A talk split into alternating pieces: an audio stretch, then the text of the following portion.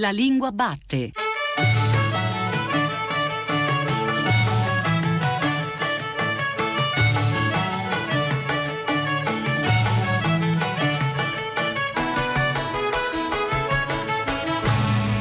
Buongiorno e ben ritrovati alla Lingua Batte, la trasmissione di Radio 3 che esplora il paesaggio della lingua italiana. A questi microfoni Paolo Di Paolo e siamo arrivati all'ultima puntata di questa stagione, stagione turbolenta evidentemente, abbiamo fatto una lunga serie di puntate intitolate Lessico della tenacia, ma ci hanno dato l'occasione di riflettere sul peso, sulla forza delle parole, sulle parole che allungano la vita, che chiariscono la vita e che la interrogano. E oggi noi abbiamo pensato di dedicare l'intera puntata a una serie di testimonianze, di voci che gireranno intorno appunto alla forza delle parole, tanto più che negli ultimi mesi avevamo introdotto una rubrica eh, che si chiama Complimenti per l'italiano in cui abbiamo invitato gli ascoltatori della lingua batte a segnalarci brani, testi che colpiscono per forza espressiva, per efficacia linguistica, perché è sempre molto facile sottolineare ciò che non ci convince, ciò che non ci piace, più difficile è farci sorprendere dalla lingua degli altri quando funziona, dalle parole appunto efficaci, dalle parole che riescono a illuminare un pezzo di realtà.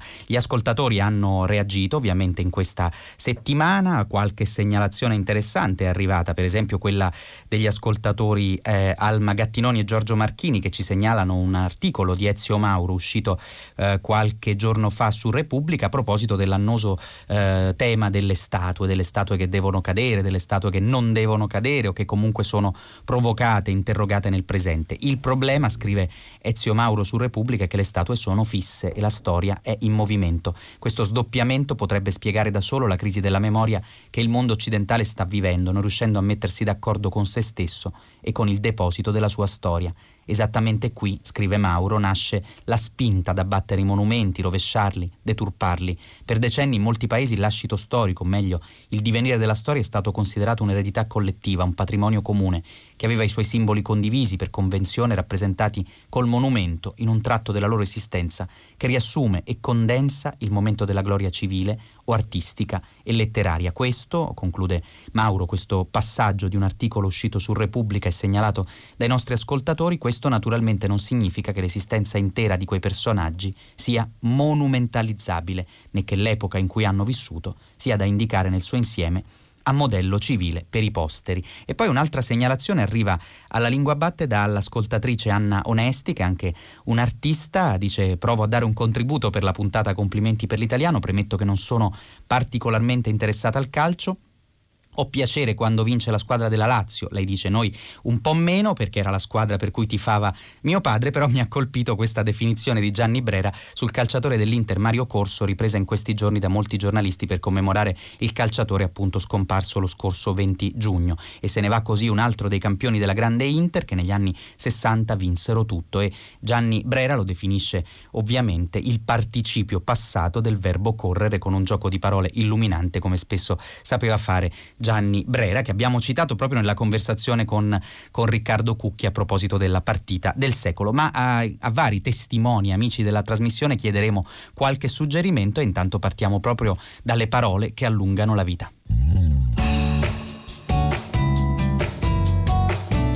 Sono qui per puntualizzare. Guerra alle frasi fatte. Dice, ah, ma allora lei non pensa altro. E beh, ognuno ha il pallino che ha. Perché Luttazzi non canta appena può? E io puntualizzo. Tutte le parole hanno un valore preciso, tranne quelle dette durante i comizi elettorali. Per cui rivalorizziamole, ecco, usiamole con precisione. Dice, caro Antonio, grazie Antonio, che bel regalo, ma non ti dovevi disturbare.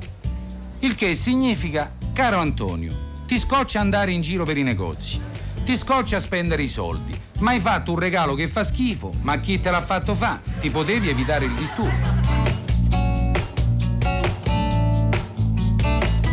La parola che congorgia tutto può, spegnere la paura, eliminare la sofferenza, alimentare la gioia, accrescere la compassione. La parola della democratica Atene che uccise Socrate prima e più della cicuta. La parola che usata male, secondo Platone, oltre a essere una cosa brutta in sé, fa male anche all'anima. La parola che con Aristotele ci caratterizza come uomini, distinguendoci dagli animali. La parola terapeutica di Seneca, la parola che con l'Apostolo Giacomo ora benedice, ora maledice la parola che con Elia Scanetti si fa antidoto alla guerra, la parola che con Don Milani diviene la chiave fatata che apre ogni porta. Sono parole che allungano la vita, al centro del nuovo libro di Ivano Dionigi, Pensieri per il nostro tempo è il sottotitolo, Cortina è l'editore e abbiamo ai microfoni della lingua batte Ivano Dionigi che peraltro aveva partecipato anche al lessico della tenacia che abbiamo eh, composto nei mesi scorsi. Eh, professor Dionigi, parole che allungano la vita sono piccole tessere, come se fosse una sorta di dizionario un po' speciale, un po' eccentrico, perché le parole talvolta sono anche locuzioni, piccole locuzioni, e lei riflette sull'impatto che queste parole possono avere nel presente, ma dandocene anche però una storia, una stratificazione, tornando cioè alla sua grande passione per i classici, cercando in queste parole le radici. Come le ha scelte queste parole che allungano la vita? Sì, ho, diciamo che ho preso la rincorsa da lontano, insomma, i classici come punto di riferimento. Io credo che quello della parola eh, sia tra l'altro il problema di oggi. Oggi nell'era della comunicazione viviamo un paradosso, siamo nell'era del maximum dei mezzi di comunicazione eppure rischiamo di intenderci il meno possibile. Come mai succede questo? Come mai succede questo? Questa è la domanda che mi sono posto. E allora la parola, se è la marca distintiva, eh, accennerei Aristotele, dell'uomo, ognuno di noi ha la sua parola, la sua parola come ha il proprio nome ogni individuo, ogni gruppo, ogni città, ogni nazione ha la sua parola per cui è guai omologare tutto e sarebbe un delitto contro l'umanità. In più ognuno di noi ha le sue radici linguistiche, noi occidentali parliamo greco, parliamo latino quando parliamo di cosmo, di anima, di politica. E allora la mia riflessione come mai abbiamo così poche parole oggi e per di più usato male? Che ne è oggi della parola? E abbiamo poche parole e quelle che sono, sono tradite proprio.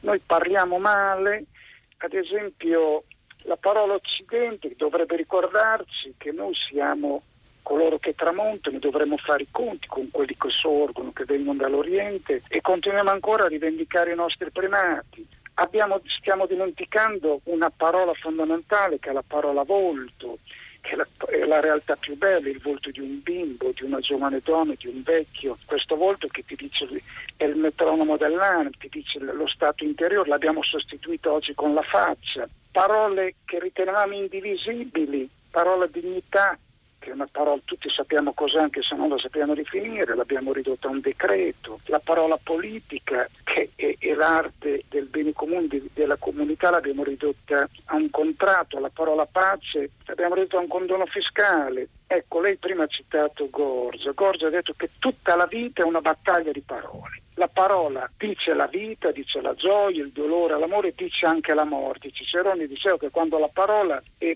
proprietà e appannaggio degli eloquentes, allora la città è salva, quando è proprietà dei disertissimi, dei demagoghi, la città va in, in rovina, perché la parola è di duplice taglio, è simbolica ed è diabolica, simbolico unisce e diabolico uccide. E qui la triplice dimensione, la dimensione individuale, ognuno di noi ha il proprio logos, ha la propria parola cui è, da cui è caratterizzato. Secondo, la parola pubblica, la parola politica che ci accomuna. E terzo punto, diciamo, l'evoluzione storica. Le parole hanno un'origine, hanno una storia. Un'epoca di specializzazione, di iperspecializzazione dove rischiamo di conoscere tutto di niente. Lei scrive Ivano Dionigi nel suo libro Parole che allungano la vita e, ed è proprio una riflessione che fa sotto la parola che recupera naturalmente dal lessico latino intelligere. Quando parliamo di intelligenza forse non cogliamo fino in fondo le implicazioni di questa radice.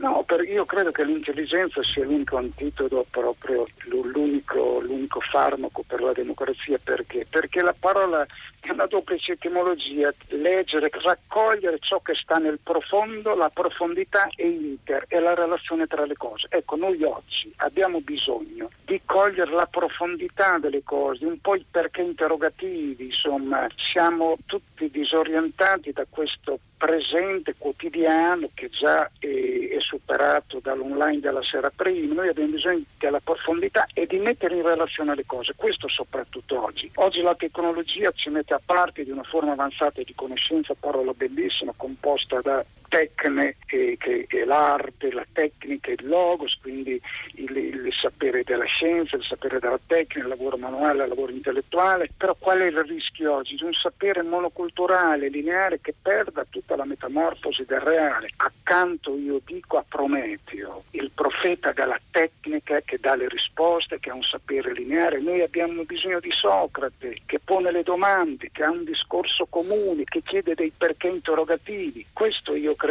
che sia il problema nostro di oggi, l'intelligere. Chi ha intelligenza coglie la profondità e la relazione tra le cose. C'è una parola, anche un'altra abusatissima, in realtà lo facciamo disinvoltamente e la usiamo perché fa parte proprio del nostro modo di stare al mondo, che è comunicare. La usiamo moltissimo, cioè il dominio della comunicazione, comunichiamo costantemente, sappiamo di comunicare, ma anche di questa parola abbiamo perso effettivamente l'origine, la base, la radice. È vero, se la parola comunicare oggi è la parola dei giorni nostri, per riprendere il discorso di prima, oggi colpi di Stato avvengono a suon di parole con la comunicazione, non avvengono più con le armi quindi questo rinnovato impero della retorica. La parola comunicare, noi quando comunichiamo oggi, anche per affermarsi, ecco, la carta stampata, online, proprio i comunicatori cosa fanno? È tutta una rincorsa a sinistra o a destra della propria ombra, bisogna colpire, bisogna enfatizzare, bisogna alterare, bisogna forzare, bisogna anche con la comunicazione mettere in difficoltà l'avversario, ma comunicare cosa vuol dire?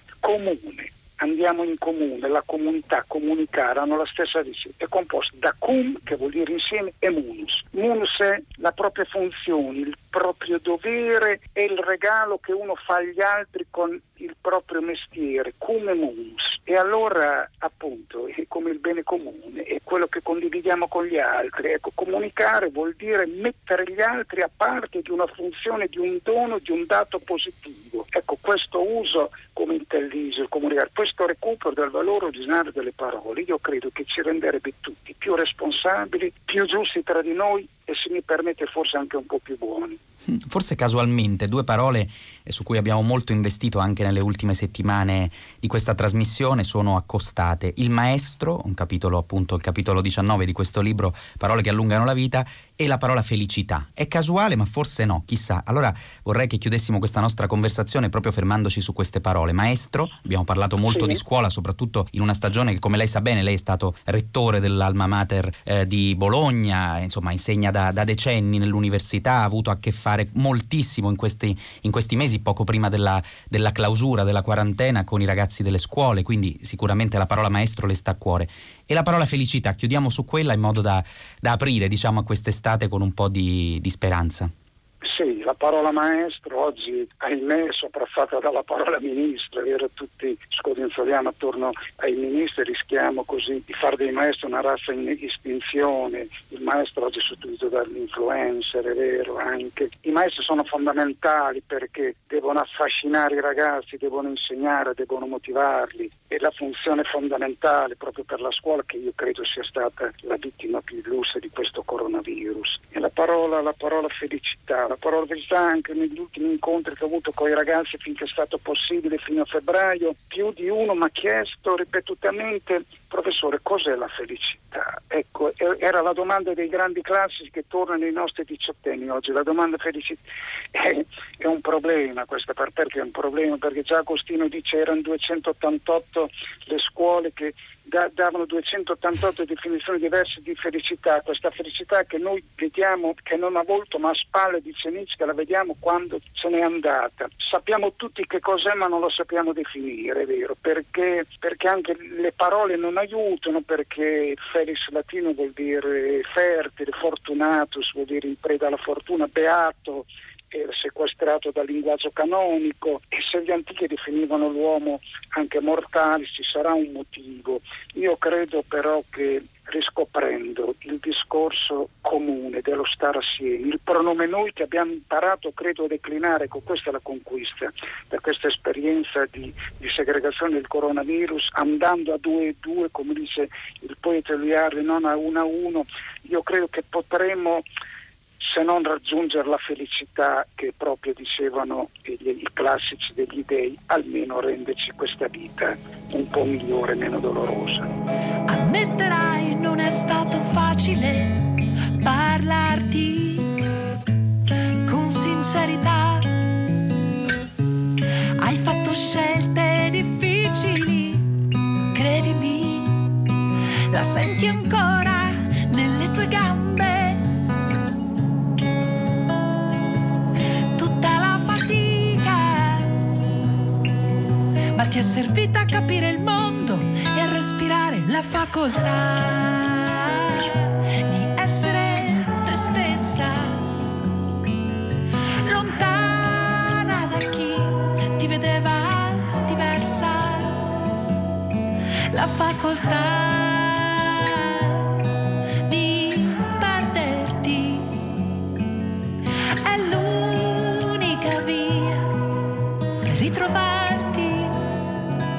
E la canzone che avete appena ascoltato si intitola Per essere felici, dà il titolo al nuovo album di Marina Rei, appunto Per essere felici, riprende il filo con il ragionamento che stavamo facendo insieme a Ivano Dionigi sulla parola felicità, su quanto sia difficile pronunciarla e conquistarla. Abbiamo chiesto a Marina Rei un breve contributo intorno al tema della felicità e in generale al suo nuovo disco.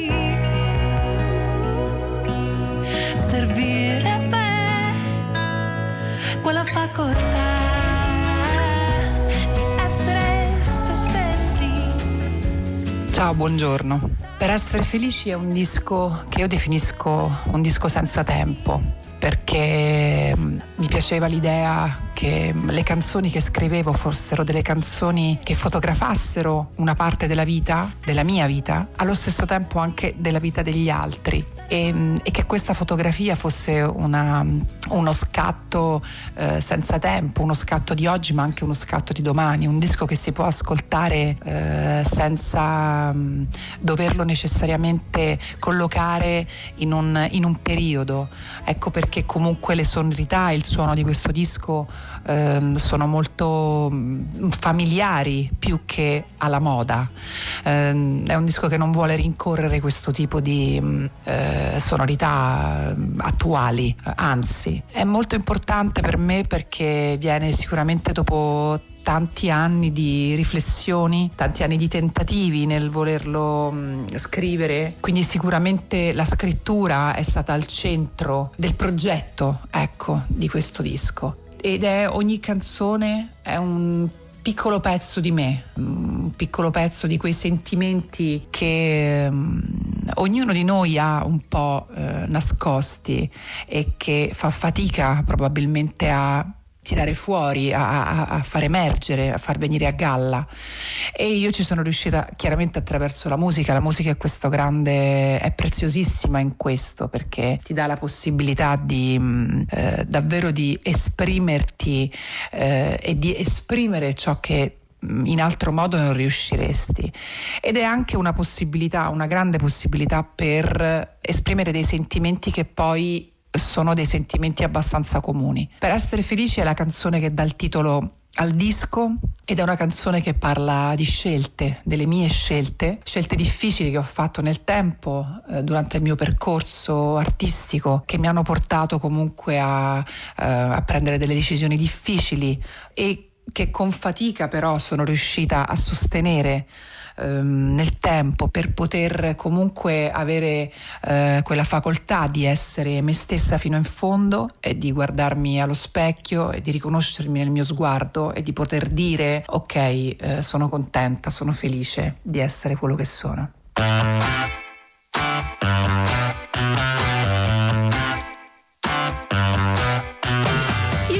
Baldanzi di Prato si lamenta a sua volta di tanti errori commessi, scrive, anche da personaggi autorevoli, i quali dicono vicino Roma, davanti il teatro, attorno lo stadio, riguardo le elezioni, anziché, come correttamente dovrebbero dire, vicino a Roma, davanti al teatro, attorno allo stadio, riguardo alle elezioni. Il signor Baldanzi ha perfettamente ragione e ha ragione anche su altre questioni siamo all'appuntamento, l'ultimo di questa stagione, con i dubbi linguistici degli ascoltatori, l'Accademia d'Arte Grammatica. A rispondere è Vincenzo D'Angelo e eh, gli interrogativi di due ascoltatori, Andrea e Valentina, sono intorno all'uso delle preposizioni. In un caso l'uso in una frase mentre andavo sono passato da o per, questo è l'interrogativo di Andrea e Valentina invece ha ascoltato o letto una frase che dice l'app Immuni arriverà in 15 giorni, si chiede se sia corretta. Ascoltiamo la risposta di Vincenzo D'Angelo.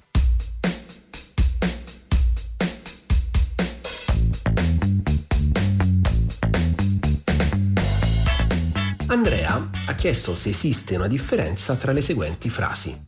mentre andavo a Roma sono passato per Firenze, mentre andavo a Roma sono passato da Firenze. Dunque, tra queste due frasi non c'è una differenza sensibile. Per e da sono preposizioni diverse, lo sappiamo, che però convergono su alcuni valori semantici e uno di questi valori è il tradizionale moto attraverso luogo. Sono passato per Firenze, sono passato da Firenze. A ben guardare però, in presenza del verbo passare, la preposizione da è più frequente rispetto a per e questo diventa evidente se a un nome di luogo come Firenze sostituiamo il nome di un oggetto. Un oggetto ad esempio come una finestra o una porta. Si passa più spesso dalla finestra o per la finestra, dalla porta o per la porta.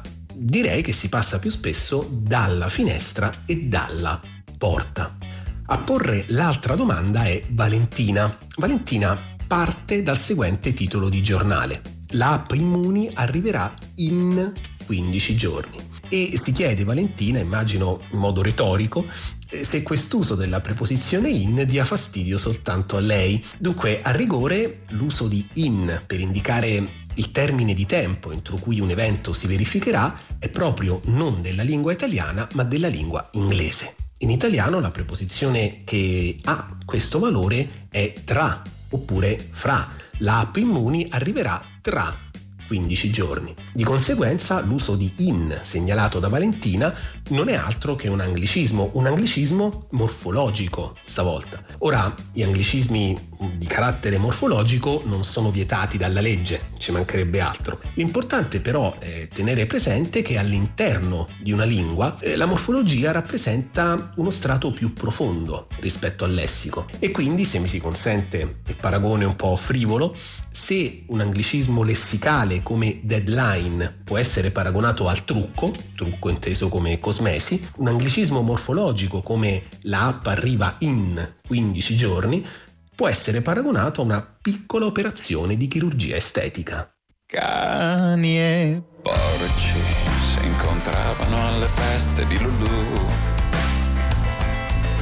Chi non muore si rivede da Lulu. Poi di fatto io non conoscevo mai nessuno a parte lei sì, ma tanto io ci andavo per Lulu, non sapendo che ci andavo per Lulu. Se state leggendo questo libro siete la testimonianza vivente che la grammatica e in generale le questioni attorno alla nostra lingua ci coinvolgono, mobilitano le folle sui social e di conseguenza i giornali e le tv, scatenando indignazioni e polemiche, insomma, interessano a cani e porci. Così, in modo ironico, introduce il suo libro Massimo Birattari, Grammatica per cani e porci, quiz, errori comuni, domande, risposte, peripezie, con una Z sola, dell'Homo Grammaticus tra le insidie dell'italiano. Non potevamo che coinvolgere Massimo Birattari in questa ultima puntata di stagione della Lingua Batte. Le illustrazioni di questo libro sono di Niccolò Barbiero, il libro pubblicato da Ponte alle Grazie e Birattari è stato intervistato intervistato per noi da Cristina Faloci.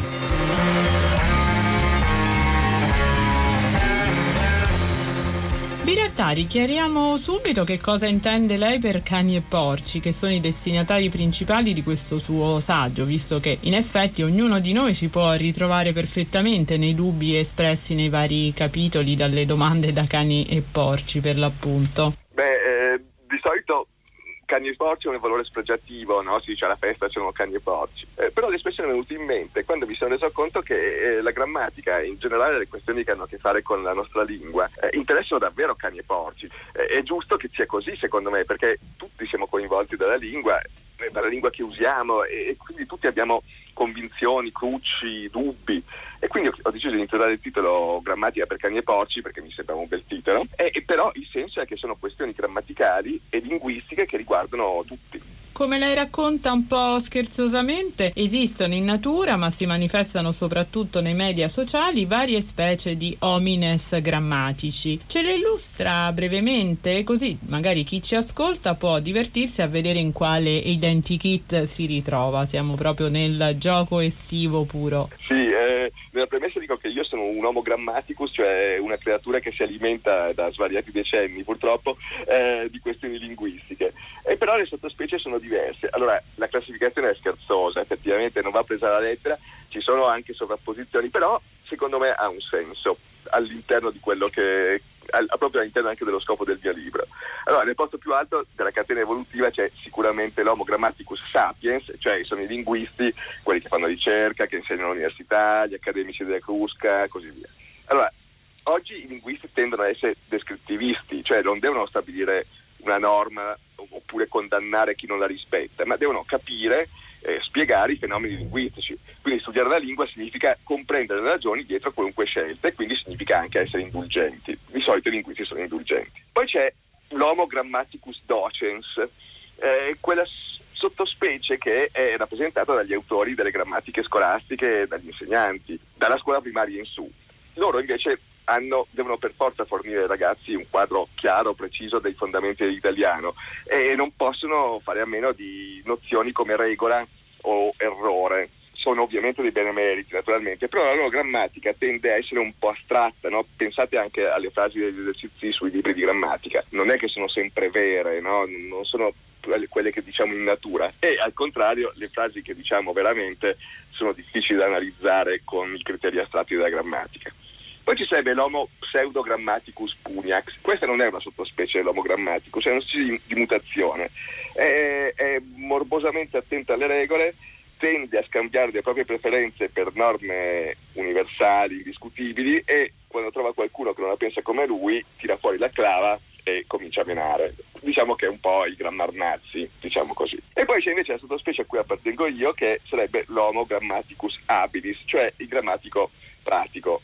Allora, nella scala evolutiva dell'Homo, l'Homo habilis sta molto più in basso dell'Homo sapiens, cioè anche ancora un po' scimmiesco, un cervello un po' piccolino e così via. Quindi il grammatico pratico non è all'altezza dei, dei linguisti e non ha neanche le preoccupazioni didattiche dell'Homo grammaticus docens, però ha una funzione pubblica, diciamo. Deve sporcarsi le mani e prendere decisioni, perché se eh, è un uomo grammaticus habilis che lavora sui libri degli altri, come succede a me, e deve aiutare un autore a risolvere i problemi grammaticali e linguistici che qualunque testo pone.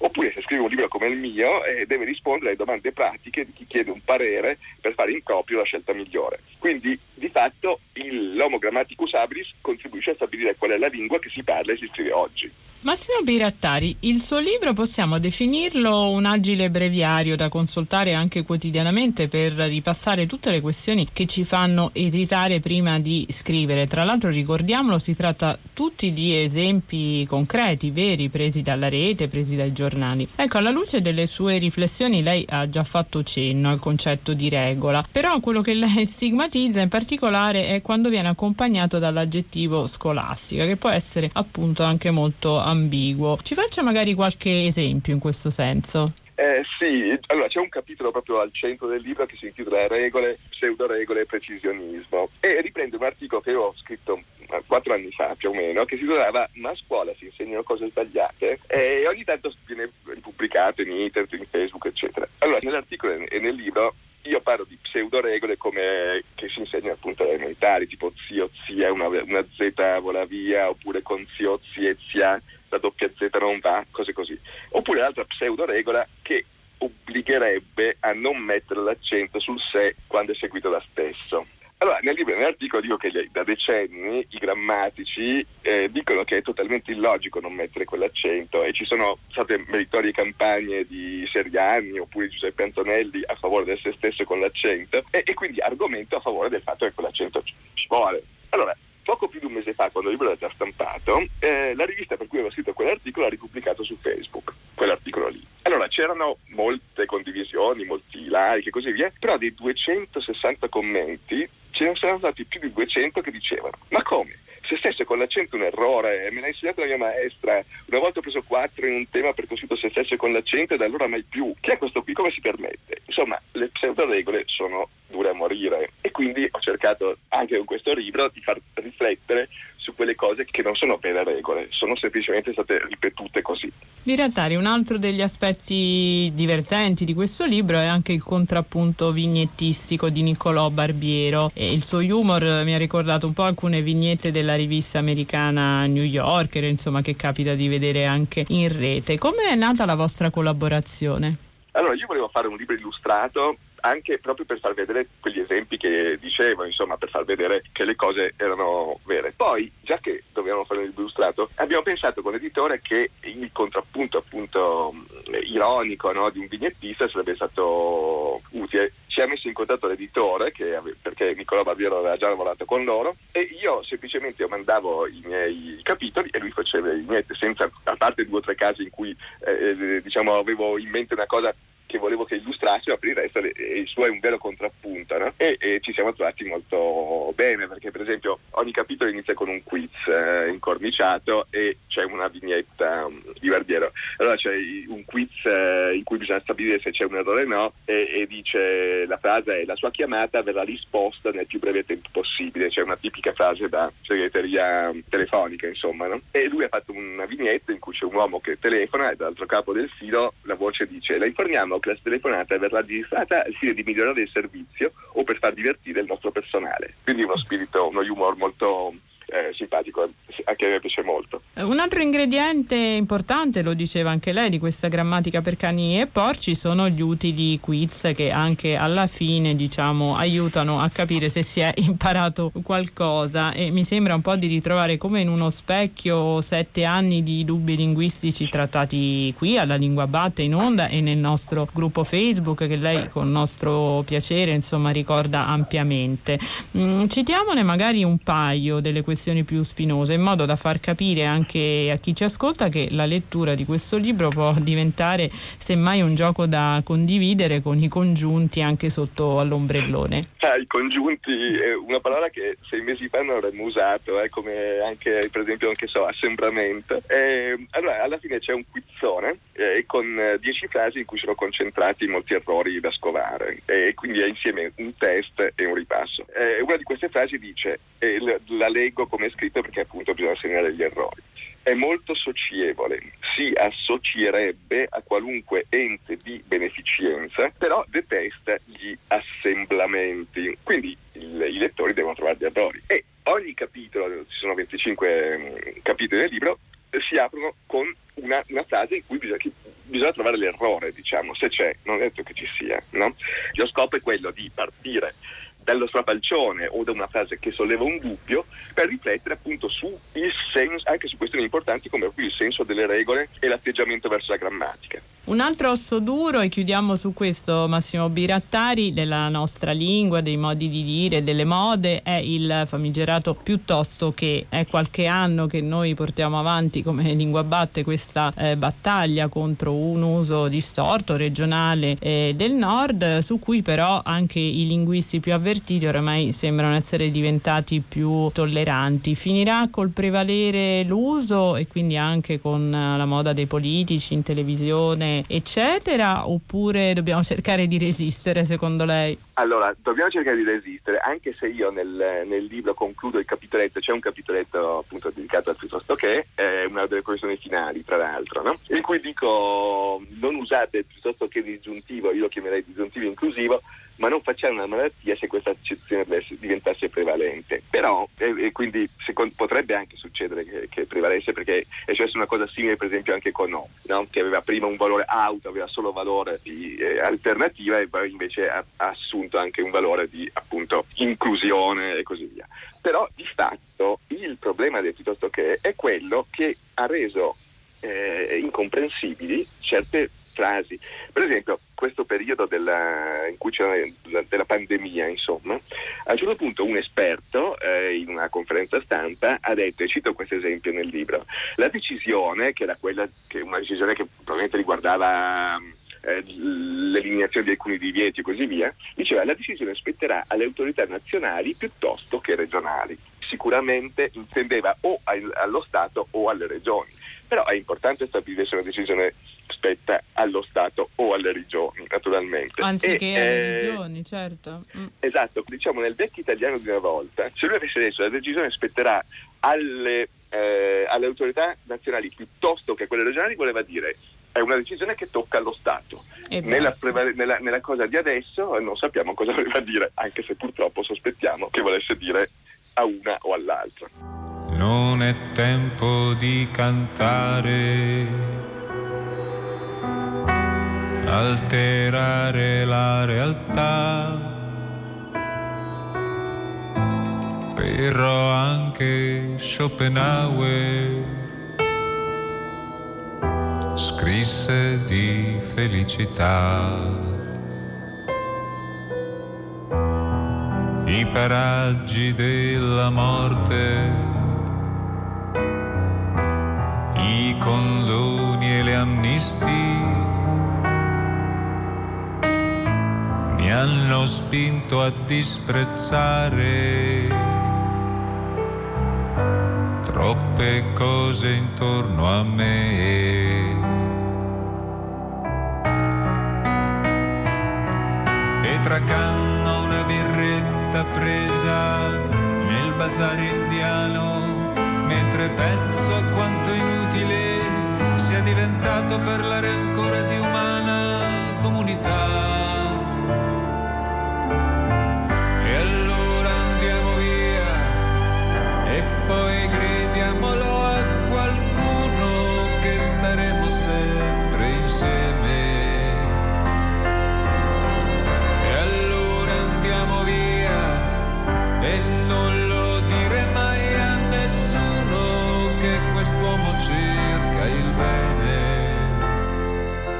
Tempo di cantare, alterare la realtà, però anche Schopenhauer scrisse di felicità. I paraggi della morte, i condoni e le amnistie mi hanno spinto a disprezzare troppe cose intorno a me e tracanno una birretta presa nel bazar indiano mentre penso a quanto inutile sia diventato parlare ancora di umana comunità. Questi erano i versi della canzone che avete appena ascoltato, Il bene di Francesco Bianconi, noto come frontman dei Baustelle, che invece debutta come solista con un disco che uscirà in autunno e si intitola Forever, ma Il bene è un singolo che ha circolato nelle radio già da qualche settimana, anzi proprio nel cuore della quarantena è uscita questa canzone intitolata Il bene che ragiona di felicità, di comunità e allora abbiamo alla lingua batte ancora una volta Francesco Bianconi e proprio la prima cosa che gli chiederei è, questa, una canzone che magari anche solo per caso si intitola Il bene e esce in un momento in cui eravamo assediati da, da quel male, da questo male che in realtà poi ancora non se ne va, che effetto fa, che cortocircuito crea? Ma ha fatto effetto anche a me che l'avevo scritta prima di questa cosa che è capitata all'umanità e come dire mi sono trovato anche nel dubbio del farla uscire o meno. Il disco era già rimandato perché non si poteva e perché non sarebbe stato il caso per vari motivi. Però la canzone, o almeno una canzone, abbiamo deciso di darla in pasto al mondo, che è il mondo che si stava ammalando e quindi insomma, la parola che circolava era male, non era il bene. È una canzone che, che mi, fa effetto anche a me perché si apre con appunto non, non, è tempo di cantare e peraltro io ho cominciato il, il lockdown con questo strano senso di boh, ambivalente, ero molto felice di comunque di far uscire, far sentire una, una, una cosa nuova mia a cui tenevo tanto, allo stesso tempo vivevo questo momento di blocco come credo parecchi, insomma non, non riuscivo a, a, comunicare ancora bene i sentimenti che provavo insomma con, con tutto quello che stava succedendo, per cui ad esempio non ho effettivamente cantato e né scritto per tutto, per tutto il lockdown, ecco, per cui mi sono trovato intrappolato in questa sorta di, di ambivalenza. E quella sfiducia che circola un po', quel disincanto che circola rispetto all'umana comunità nella canzone Il Bene è stata ovviamente in modo tragico, drammatico messa alla prova. Lì lei osservando, diciamo così, osservandosi parte della comunità e osservando la comunità ha recuperato un po' di fiducia in questi mesi o, o no? Ma ho recuperato un po' di fiducia, io ho recuperato un po' di fiducia anche partendo da me perché appunto ho preso questa cosa come un momento di, di indagine forzata, però comunque ha avuto un, un, buon effetto su di me e sulla fiducia in me come essere umano e come rappresentante della categoria tutta, anche mi viene da dire. Per cui in un certo senso mi sento uh, abbastanza fortificato e mi sento anche fortificato nella convinzione, nella fiducia un po' nel genere umano. E l'unico problema è che non, non riesco ancora a parlarne come di un periodo passato, per cui non so quanto il mio giudizio sia e la mia analisi possa essere al momento scientifica, però sì, ecco, mi sento, mi sento più forte e più fiducioso nel genere umano. E quel titolo del disco che uscirà in autunno, Forever, ecco, a che sempre allude, a che per sempre allude? Ah, è, una parola, è una parola inglese che mi è sempre piaciuta molto. Devo dire che è venuta a caso dopo, come spesso succede, di, di, di ricerca di titolo che fosse, dire, sintetico per sai, tante canzoni anche diverse, perché stavolta boh, non c'era un tema, non c'era un concept generale, erano semplicemente canzoni eh, scritte in un breve periodo di tempo, però con le loro somiglianze l'una con l'altra, però diciamo ero andato abbastanza libero, non, non mi ero creato una cornice. Per, boh, è venuto fuori Forever forse perché è un augurio che mi, fa, che mi, faccio sempre che certe cose poi possano resistere al di là, al di, là di noi, al di là della, della nostra breve permanenza sulla Terra e devo dire anche Forever dopo quello che è successo si, si, si, si arricchisce di ulteriori insomma, significati e di connotazioni inaspettate, però continua a rimanere un buon titolo. Forever uh, ha, ha, il vantaggio dell'essere appunto letteralmente un titolo mai legato alle mode.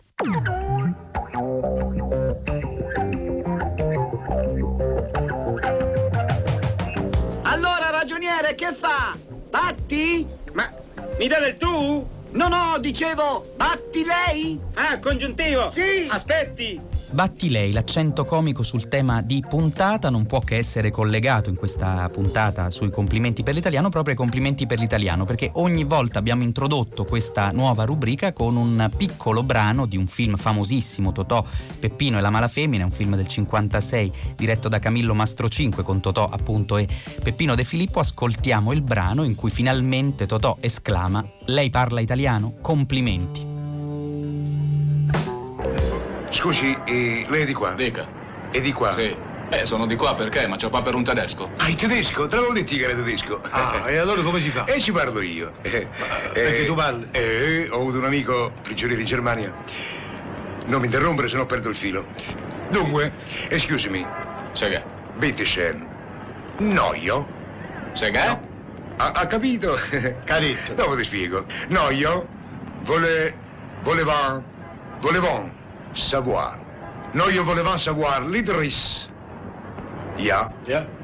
Eh, ma bisogna che parliate l'italiano perché io non vi capisco. Parla italiano! Ah. Parla italiano! Ah, complimenti! Complimenti!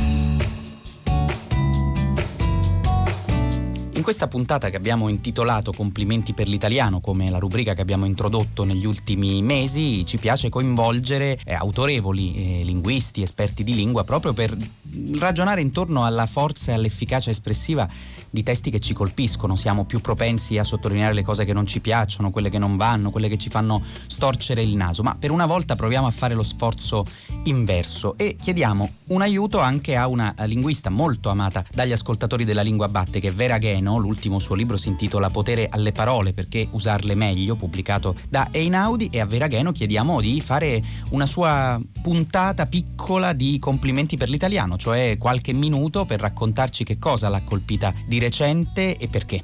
Allora, intanto grazie, grazie per avermi fatto questa domanda. È vero, di solito noi ci soffermiamo troppo su quello che non funziona, è proprio una nostra patologia umana. E allora per questa volta invece vorrei citare un libro che è uscito l'anno scorso e che mi ha colpito tantissimo proprio per eh, la, lo, lo, stile, eh, la ricchezza espressiva e l'attenzione per eh, essere sempre molto molto comprensibile eh, anche nei momenti in cui potrebbe essere un po' tecnico come testo. È il testo di un linguista italiano che però insegna all'Università di Reading eh, in Inghilterra e non dite di reading perché si arrabbia tantissimo. Eh, il testo si chiama Brevi lezioni sul linguaggio ed è uscito per Bollati Boringhieri nel 2019. Il titolo dice tutto La copertina è un po' mh, seria, per cui uno potrebbe lì per lì pensare che mh, sia un tomo inattaccabile, invece è scritto esattamente con quel tono amorevole nei confronti della lingua italiana che contraddistingue certi nostri grandissimi eh, linguisti e saggisti. Mi viene in mente Tullio De Mauro, che è pure stato un linguista raffinatissimo, ma la maggioranza dei suoi testi si legge veramente in maniera molto semplice. E, mh, volevo solo raccontare un aneddoto di, di, del libro di Faloppa, che mh, mi sono ritrovata a dover fare una presentazione incrociata. Eh, io presentavo appunto Potere alle parole e lui presentava brevi lezioni sul linguaggio e quindi eh, avrei dovuto leggere questo libro in all'incirca una settimana. Eh, ho iniziato a leggerlo anche un po' così di malavoglia perché ero piena di impegni, eccetera. Ho letto le prime pagine, l'ho chiuso e ho detto no. Sarebbe un peccato leggere questo libro in fretta. E quindi sono andata a presentare il libro di Faloppa avendone letto più o meno un terzo e giustificandomi subito all'inizio dicendo mi dispiaceva rovinarlo con una lettura veloce così tanto mi è piaciuto da un punto di vista sia di contenuti, sia di stile, sia linguistico e così via. E un esempio specifico, veloce, su proprio un qualcosa che resta impresso di questa lettura? Ma è, ehm, è la capacità di Faloppa, che è un, è un, docente ovviamente di lungo corso, di, di, raccontare anche cose molto complesse dell'ambito linguistico come se fosse una bella storia. Eh, le, le prime righe della premessa sono eh, lo ricordo come se fosse ieri, eppure sono passati più di vent'anni. Era una terza mattinata di metà giugno. Gianluigi Beccaria, professore ordinario di storia della lingua italiana all'Università di Torino e da lì a pochi mesi relatore della mia tesi di laurea, mi disse con la sua consueta cordialità: Andiamo a pranzo con Luciana Stegagno Picchio, vuoi venire? Così la conosci.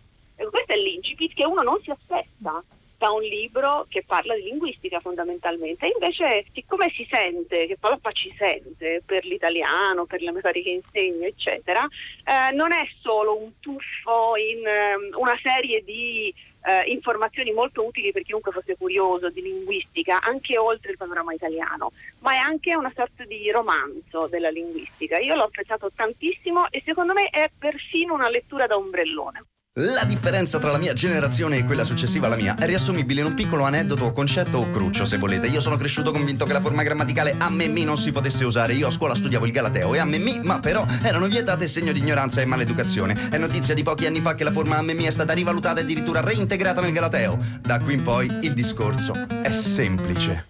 Qualche anno fa uno dei più brillanti cantautori sulla scena italiana, Lucio Leoni, ha scritto una canzone che si intitola A me mi e visto che abbiamo fin qua parlato con Massimo Birattari, intervistato da Cristina Faloci sull'ultimo libro Grammatica per cani e porci, ecco, forse è interessante recuperare con Lucio Leoni quell'A me mi, che naturalmente è un errore da penna rossa, come si diceva un tempo, ma forse anche no, non lo è del tutto. Perché aveva scritto quella canzone Lucio Leoni? Ma mi era sembrato di capire all'epoca che, che, si fosse un po' spostato lo sguardo rispetto a quello che insomma, per la mia generazione durante le scuole elementari era appunto, come dicevi tu, un errore da penna rossa e che improvvisamente eh, la lingua italiana stava, stava un po' modificando ecco, alcune sue rigidità in questo senso e che a me mi era improvvisamente diventato plausibile, ecco, si poteva utilizzare. Per me ovviamente eh, diventava, nella canzone diventava un gioco, un modo per raccontare come effettivamente insomma, gli ultimi cambiamenti, il passaggio al digitale, l'arrivo delle nuove generazioni impetuosamente stessero, stessero cambiando anche il rapporto di quelli un po' più vecchi, tipo, tipo me. Insomma. E invece il nuovo disco si intitola Dove sei?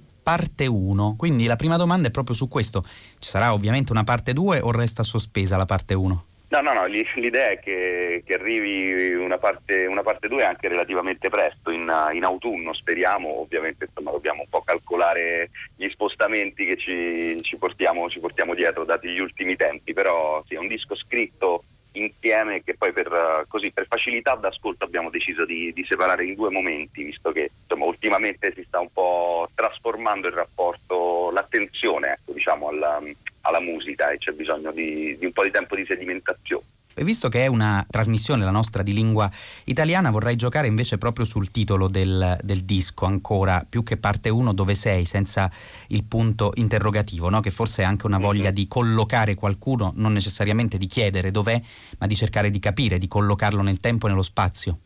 Eh, da una parte è un po' un gioco a lasciare libera l'interpretazione alla, all'ascoltatore, a chi ha voglia di soffermarsi ecco, su, su, quel titolo là, dall'altra è proprio più che appunto imporsi una, una risposta, soffermarsi su, su, continuare a chiedersi eh, dove siamo, per cui il punto interrogativo in realtà nel titolo sparisce proprio perché in realtà poi nelle canzoni si aprono, si aprono solo domande, che è un po' il, mo- il modo che io poi ho di approcciare la scrittura della, de, de, de, della canzone cercare di domandarmi e domandare il più possibile a chi ha voglia e pazienza di ascoltarmi un po' come si sta, come si sta al mondo, come si sta in piedi e come ci si rialza anche quando, quando effettivamente poi si cade, come per esempio ultimamente è capitato a tutti trasversalmente. In una delle canzoni, quella intitolata Treno, c'è un omaggio a un artista della parola che abbiamo celebrato anche in questa trasmissione, che è Gianni Rodari. Ha significato qualcosa anche nella sua formazione rispetto al rapporto con le parole? Sì, decisamente è una,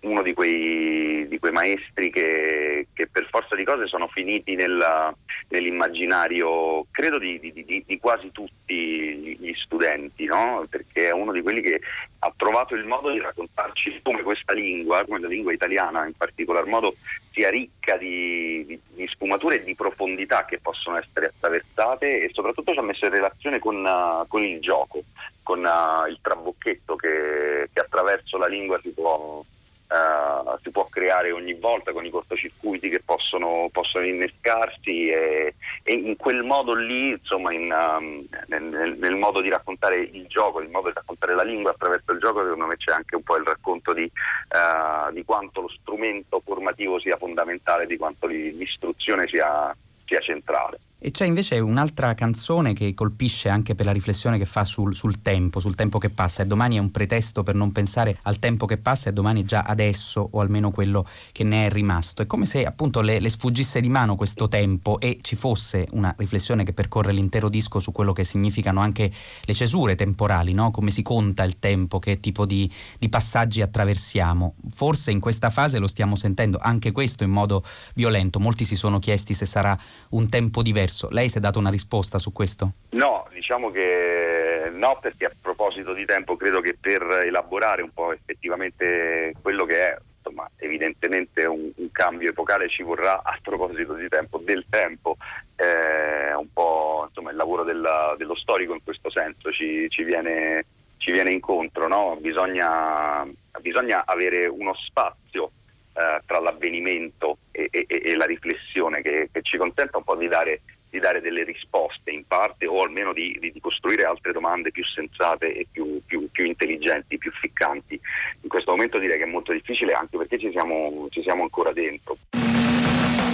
Dove sei? Ti sei accorta che non hai più vent'anni e che non fai più le ore piccole, che hai perso tempo a dirti, a darmi il senso di tutto quello che non sei, di tutto quello che non vuoi, il senso di tutto quello che cambia, di quello che non si fa quando si sbaglia e come si pone rimedio, come si raggiunge il meglio. E secondo te sono felice, ti ho chiesto una volta e tu per niente felice di dirmelo, per niente coinvolta, hai detto guarda che tu sei felice solo quando decidi di esserlo. E allora ho detto la felicità non è uno stato, è un paesino e allora tu senza guardarmi, hai detto tu non sei felice.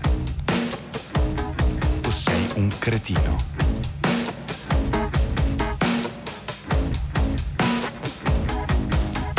Vorrei ti addormentassi col rumore di un gran premio in sottofondo, mentre intorno è tutto zitto, capiresti un po' di più mio padre e i pomeriggi di riposo ma adesso anche i gran premi girano di notte, non ci crederesti mai, e non ci sono più le lotte tra i piloti e gli operai. L'anno scolastico ormai si è chiuso da un po', è stato un anno scolastico tormentato, difficile, complicatissimo e ancora è abbastanza opaca la situazione rispetto al nuovo anno scolastico. Sta per uscire un libro di Giuseppe Caliceti, che è uno scrittore ed è anche un maestro di scuola primaria, di scuola elementare, si intitola La scuola senza andare a scuola, è appunto il diario di un maestro a distanza. Caliceti ha fatto un'inchiesta tra l'altro sui bambini di 6 anni, tra i bambini di 6 anni, sul perché secondo loro la scuola a distanza distanza non esiste e per quest'ultima puntata di stagione, in attesa appunto della riapertura delle scuole, della ripresa dell'istruzione non solo a distanza, abbiamo chiesto a Caliceti un breve contributo per noi.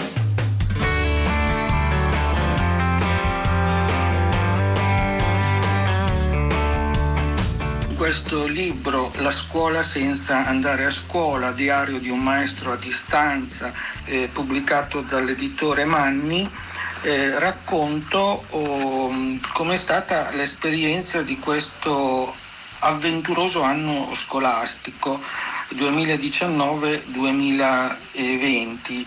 Comincio infatti dal primo giorno di chiusura delle scuole per coronavirus fino all'ultimo giorno dell'anno scolastico, il 6 giugno 2020. Racconto le mie vicende attraverso la quotidianità di insegnante eh, e parlo dei collegi docenti sul computer, delle emozioni dei bambini, delle decisioni del ministro all'istruzione, del ruolo fondamentale di mamme e papà. Come in tutti i miei libri sulla scuola lascio spesso volentieri eh, la parola ai miei alunni e, e ho fatto delle domande su cosa pensano loro, bambini di 6 anni, quest'anno della scuola a distanza e, e loro hanno delle idee molto chiare. Per me la scuola al computer non è una scuola vera perché non si va a scuola. Al computer non puoi giocare. A me non piace questa scuola perché non vedo bene i miei amici, non sento bene le loro voci. Poi devi sempre stare seduto, devi sempre no, non mi piace. Io non vedo l'ora che finisce la malattia del coronavirus e dopo torniamo alla scuola normale questa scuola il computer è brutta perché non c'è mai la ricreazione, non si va mai fuori in cortile a giocare. A me piace più la scuola normale perché siamo tutti insieme, questa scuola mi fa schifo.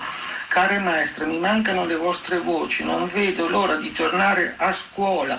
La scuola senza andare a scuola non mi piace. Insomma, i bambini eh, mettono in evidenza, al di là del carattere formativo ed educativo, soprattutto il lato sociale, senza cui non c'è educazione e non c'è crescita e autonomia da parte degli alunni.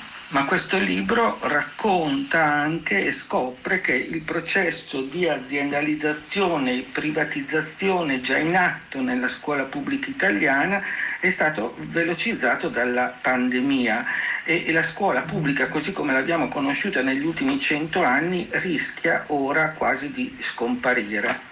Certo non c'è stata una scuola così di classe come quella del eh, coronavirus, eh, una scuola che non si vedeva da prima della scuola media unificata nel 1963 e come Don Milani eh, ha spiegato che quel sistema scolastico non era democratico in lettera a una professoressa, un po' oh, partendo dalla mia esperienza cerco di fare anch'io, spiegare perché la scuola a distanza non solo non è scuola, ma non è la scuola della Costituzione e non è democratica. Un altro aspetto messo in evidenza dal libro è il problema che eh, la scuola italiana non ha una piattaforma sua, il Ministero oh, dell'Istruzione, come per esempio in Germania, ma ha portato oh, quasi 7 milioni di docenti e di famiglie a appoggiarsi a Google e perciò in un certo senso a rilasciare i propri dati sensibili a una società privata, qualcosa di cui si dovrà uh, parlare e ci si dovrà interrogare a lungo. Due le citazioni all'inizio del libro, una appunto di Don Lorenzo Milani, se si perdono i ragazzi più difficili la scuola non è più scuola, ma è un ospedale che cura i sani e respinge i malati. E una anche di Edoardo Sanguinetti, non esistono cattivi maestri ma solo cattivi discepoli. A settembre arrivederci a scuola, speriamo la scuola normale, una scuola in sicurezza e in presenza, perché oggi più che mai sicurezza e qualità sono sinonimi.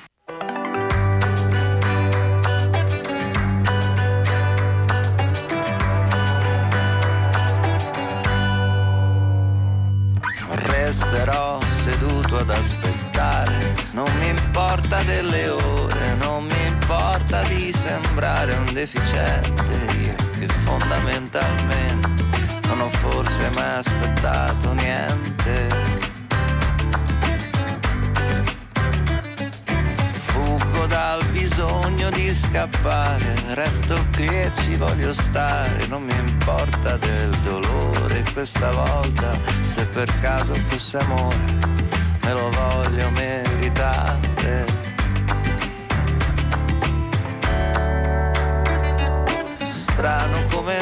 Spesso basti un viaggio, pochi grammi di coraggio, un vestito un po' più corto e poi lo sguardo di uno E siamo arrivati alla conclusione di quest'ultima puntata di stagione, sono state settimane molto intense, ci avete fatto sentire la vostra presenza, la vostra partecipazione con tante email, di cui vi ringraziamo, anche e soprattutto ringraziamo chi ci ha dato segno di come sia stato raccolto eh, l'esperimento del lessico della tenacia, anche attraverso progetti didattici applicati appunto in situazioni di difficoltà appunto nella didattica a distanza, quindi tutti gli insegnanti che ci hanno detto eh, sia universitari che di scuola superiore che di scuola primaria che ci hanno detto di aver preso spunto da quelle parole. E questa è anche l'occasione per ringraziare Monica Nonno che ci ha aiutato a comporre questo lessico della tenacia che tra l'altro trovate integralmente sul sito di eh, Radio 3 su Rai Play Radio. E ovviamente.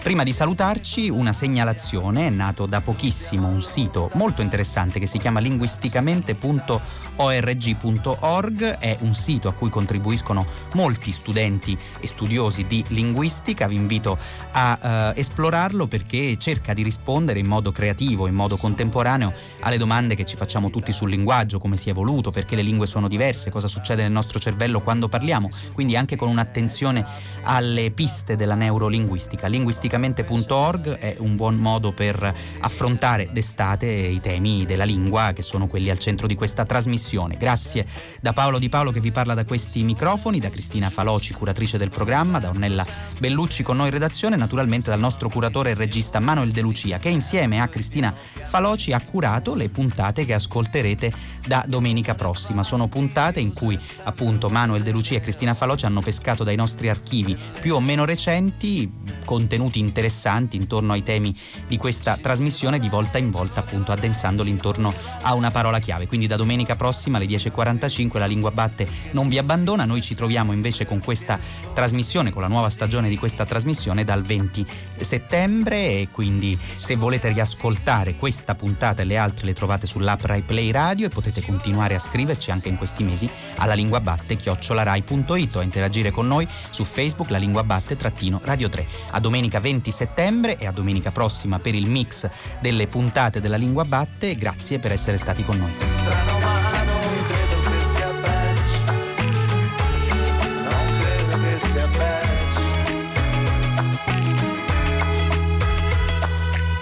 resterò seduto ad aspettare, non mi importa delle ore.